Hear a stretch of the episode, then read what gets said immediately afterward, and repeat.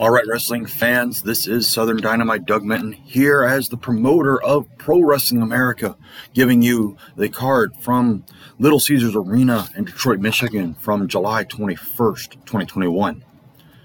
This is the one double I'm doing this week. So we have seven big matches this week, culminating in the big War Games match between Jesse James Armstrong's Strong Army and Billy Gunn's Guns for Hire. But before we get there, we have the undercard we have to go through with some great things that are going on to lengthen and strengthen the storylines involving some of the other wrestlers. Opening match Savannah Jack continuing his gauntlet, this time against newcomer Jason Kincaid. He was signed last week but not given a match. This is his first match. Kincaid makes an impressive debut in the PWA. He goes for the grave of the Fireflies, but Jack throws him off. Kincaid slides out of the ring. When Kincaid climbs back into the ring, Jack takes control and wins the match with a backslide in a time of 4 minutes 50 seconds. The video shifts to PG 13 walking into the arena.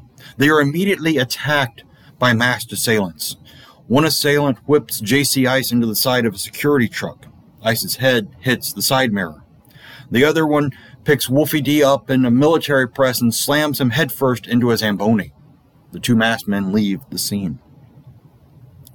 The next match has Curt Hennig facing off against Bobo Brazil. And Curt and Bobo have a great match, but Curt gets the win with the Hennigplex in a time of 3 minutes 52 seconds. After the match, David Von Erich rushes into the ring with a chain wrapped around his fist, and he busts both Curt and Bobo open with the chain. As Curt gets back to his feet, David unwraps the chain and uses it to short clothesline Curt. When Bobo gets back to his feet, David kicks him in the solar plexus and applies the iron claw until security is able to pull him off Bobo and separate all three men. What's the point here? Bobo has declared himself the ultimate number one contender until he has won the World Heavyweight title.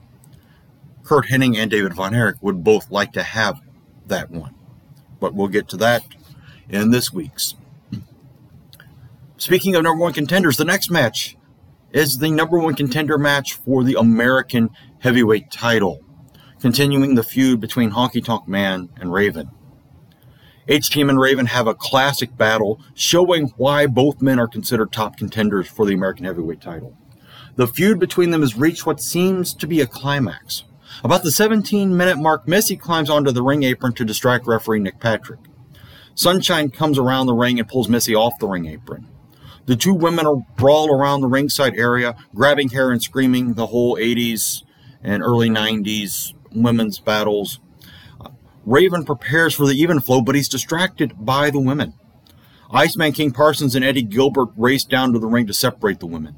HTM takes control of the match from that point until he's able to hit the shake, rattle, and roll for the pin in a time of 21 minutes, 6 seconds.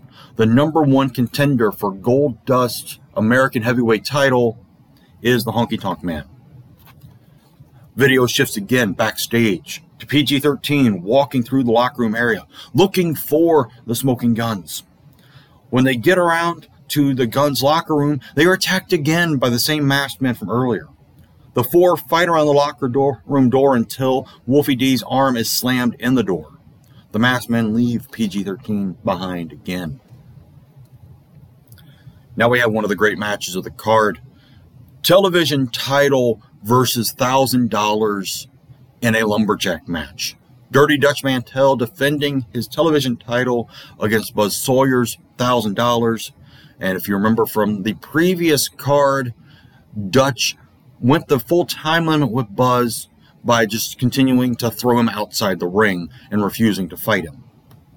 So the 20 lumberjacks are announced and surround the ring. Buzz comes out to the ring and grabs the microphone. He points to all the lumberjacks surrounding the ring and tells Dutch that he has nowhere to run from this week. Dutch comes out to the ring. He grabs the microphone from Buzz and says that he's going to take Buzz's money just as easily as he did the microphone. Buzz and Dutch lock up and have a brawl that makes the Lumberjacks very bored. They have nothing to do without Buzz or Dutch being thrown out of the ring. Finally, Buzz backs Dutch into the corner. As Nick Patrick backs Buzz away, Dutch motions for David to hand him something. David grabs the chain from his pocket. Some of the lumberjacks try to stop him, but David wraps it around his hand and nails Dutch between the eyes with it. Buzz bounces off the ropes with a diving headbutt for the win. David climbs into the ring with a television title belt. He nails Buzz with the title belt and drapes it over his body. As Dutch gets back to his feet, David levels him with a clothesline. As he leaves the ring, the crowd is shocked into silence. David makes a beeline for the exit and leaves the arena without saying a word to anyone. All right, next match pretty much starts up right after that. Iceman King Parsons facing off against Hot Stuff Eddie Gilbert. Iceman and Gilbert have a quick match, starting with the two of them climbing into the ring from being lumberjacks in the previous match. Iceman has the advantage early, but Gilbert turns it around with powder to the eyes. He gets the pinfall after a pile driver in a time of 6 minutes 49 seconds. The Smoking Guns and Jimmy Golden are back at the interview area talking about the War Games match. PG 13 comes onto camera and asks where they have been when they were attacked earlier. They get attacked from behind yet again by the same masked assailants. The Smoking Guns and Jimmy Golden back away from their partners. The assailants unmask themselves to be Steve Corino and fallen angel Christopher Daniels. The guns hold out their hands to Corino and Daniels. Now the team is complete, Golden says as they walk off camera. So, what's going on with PG 13 and the Guns for Hire? Uh, sounds like Billy Gunn and Bart Gunn and Jimmy Golden have found bigger guns to hire. All right, the first of the two main events for the night World Tag Team title match. David Von Erich and Dirty Dutch Mantell defending the titles against their arch rivals Iceman King Parsons and Brickhouse Brown. Iceman and Brickhouse come down to the ring ready for their match. Dutch's music plays, but he doesn't come out. Video cuts to Dutch searching the backstage area, asking everyone if they've seen David. Everyone says no. Finally, he comes out with both World Tag Team title belts draped over his shoulders. He looks around as he walks to the ring, wondering if David is hiding somewhere. When he finally climbs into the ring, he presents both belts to Tommy Young. Young asks Dutch if he wants to keep the match or forfeit. Iceman and Brickhouse say they don't want to forfeit victory. That's exactly what kind of nonsense David would be contriving with his no show stunt. Dutch agrees to wrestle a handicap match if Young will make Iceman and Brickhouse tag in and out. Since Iceman has just finished a match, Brickhouse starts out against Dutch. The challengers take complete advantage of their two on one situation. Dutch doesn't really shine in the match, but he makes it interesting for the challengers until they put him away with a double slingshot suplex for Iceman to pick up the pinfall in a time of 10 minutes, 29 seconds. As they are celebrating their title win, David's music begins to play. Iceman and Brickhouse turn to face the entrance, but David shows up in the ringside crowd behind them. He grabs a chair from ringside and climbs over the guardrail. The new champions are still waiting for him to appear on the entrance ramp. David slides into the ring behind them as Dutch gets to his feet. David nails Dutch with the chair. The champions turn around as David stomps away at Dutch's head and neck. They separate David from Dutch. Brickhouse manages to get David out of the ring as Iceman helps Dutch to his feet.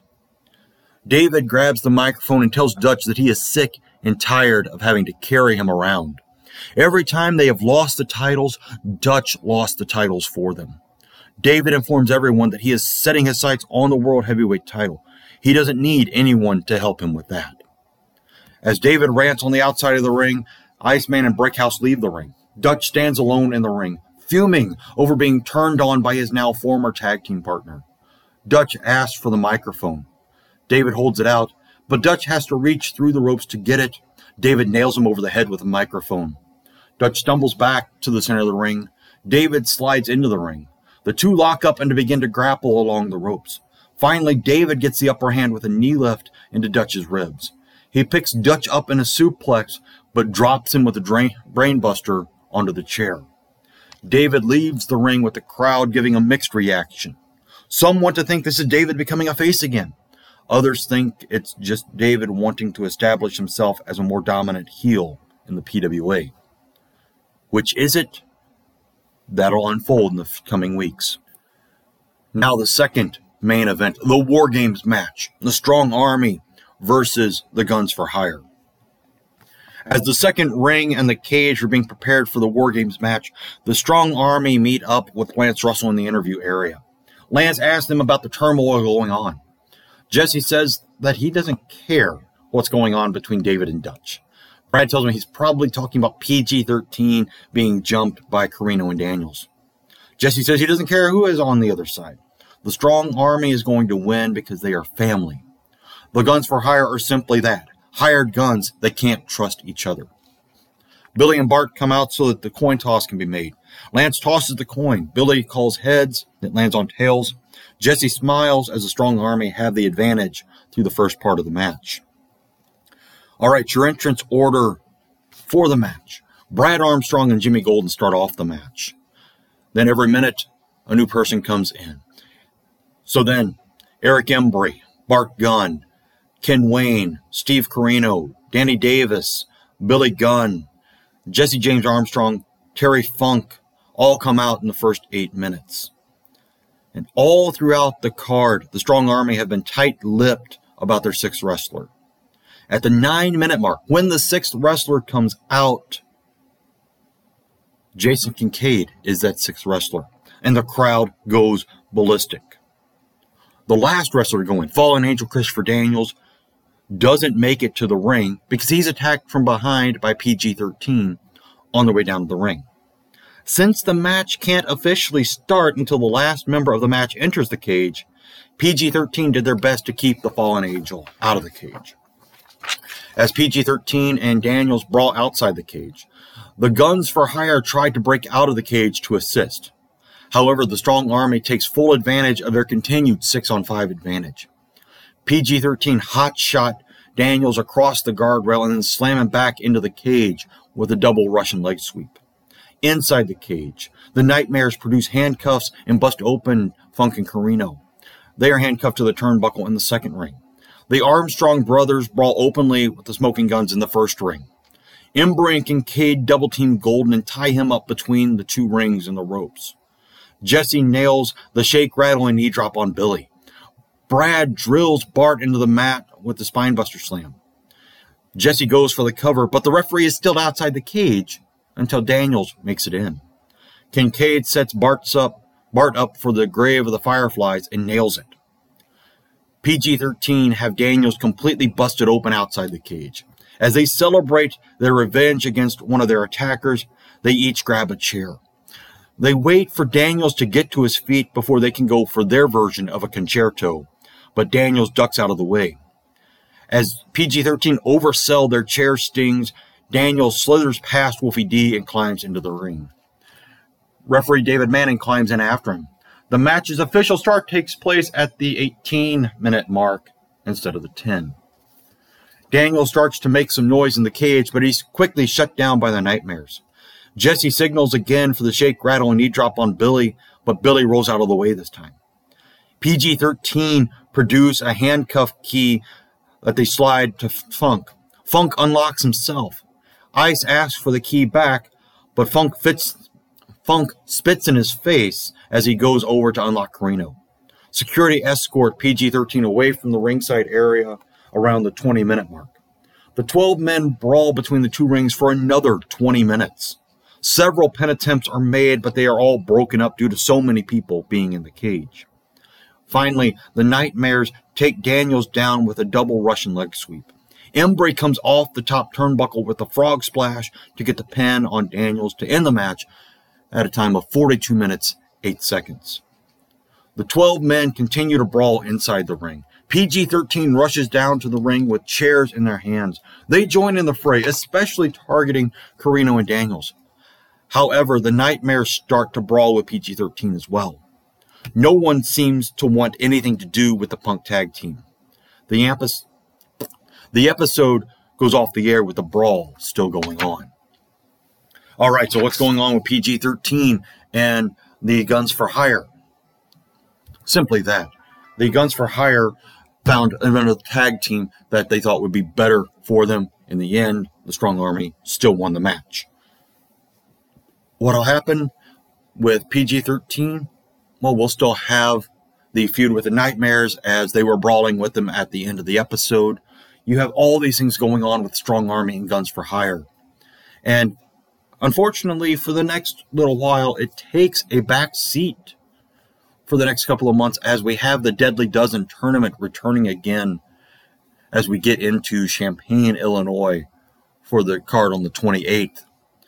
And yes, it'll take a back seat because we already have 12 matches from that tournament, plus the mandatory television title match and Savannah Jack continuing his gauntlet. So that's coming up this Wednesday. I encourage you to be back for that. Also, be here for all of the theology portions of the Wrestling with Theology podcast. Monday's Confessional Corners, we go through Apology 5 and the idea of love and the fulfilling of the law. Thursday's digging deeper into the Psalms that we may truly see the rich treasures that are there in God's Word.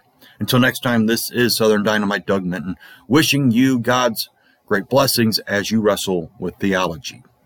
Amen.